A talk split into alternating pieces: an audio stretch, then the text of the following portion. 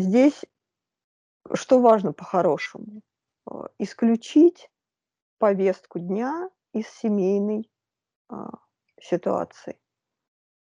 Потому что вести подобные споры внутри семьи, особенно внутри семьи с детьми, а, прежде всего пагубно отразится на детях.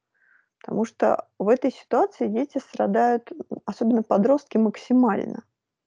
Они вообще не очень понимают, что происходит. Они не очень понимают, а, как на это реагировать. если в этой ситуации еще родители будут друг с другом спорить и соперничать, особенно если эти споры переходят в какие-то скандалы и непримиримые такие позиции, а, то этому бедному ребенку ему некуда деваться.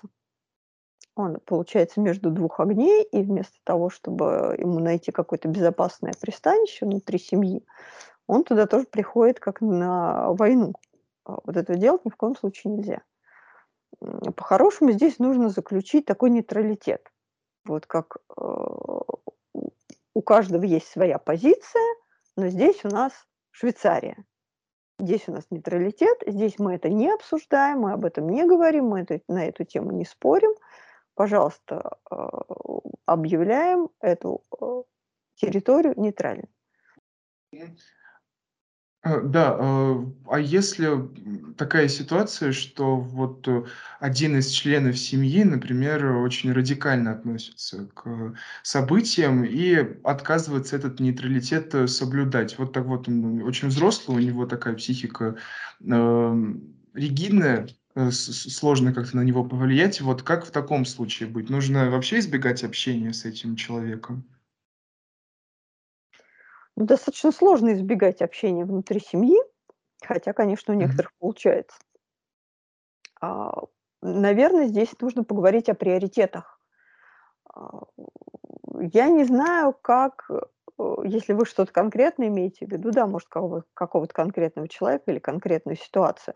Не знаю, как там обстоят дела, но, по идее, для любого человека в приоритете должна находиться его семья, его э, близкие люди – и здесь э, имеет смысл поговорить о том, что я понимаю, что э, ты злишься, там у тебя такая позиция и все прочее, но согласись, что важнее, чтобы мы остались семьей.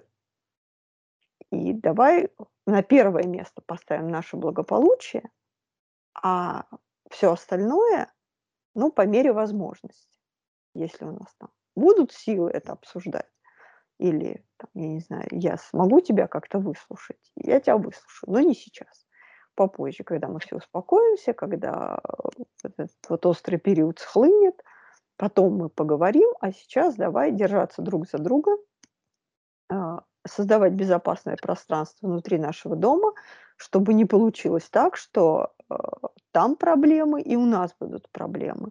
Мы здесь сейчас должны выстоять. Мы должны быть друг за друга, Поэтому давай, пожалуйста, отложим все а, разговоры на потом. Можно попробовать. Э, а что касается детей, тоже вы упомянули, что они очень страдают в э, этой ситуации. Как с ними разговаривать и нужно ли им рассказывать вообще о том, что происходит, и включать их в этот информационный фон? Дело в том, что они включены в информационный фон априори. У нас э, интернет никто не отключал, и телевизор работает, и в школу они ходят, и разговаривают и со сверстниками, и с взрослыми. Поэтому изолировать их от этой информации невозможно, да и не нужно. А, конечно, они будут приходить. Они будут приходить, возможно, с вопросами. А, здесь, э, если, например, внутри семьи нет разногласий по вопросу отношений к ситуации, и у ребенка тоже, в общем, есть доверие к родителям, он не приходит с каким-то своим мнением, то здесь можно на этом так все и оставить. Да? Не углубляясь особенно в это, как бы обозначить, что все стоят на одной позиции. Это хорошо, это поддерживающая история. Если ребенок просто приходит с вопросами, здесь имеет смысл, не сильно углубляясь, но сказать, да, что происходит, что вот ситуация такая, что она будет как-то разрешена, что, а, от него конкретно ничего не зависит, но его родители сделают все для того, чтобы ему было комфортно, спокойно, безопасно.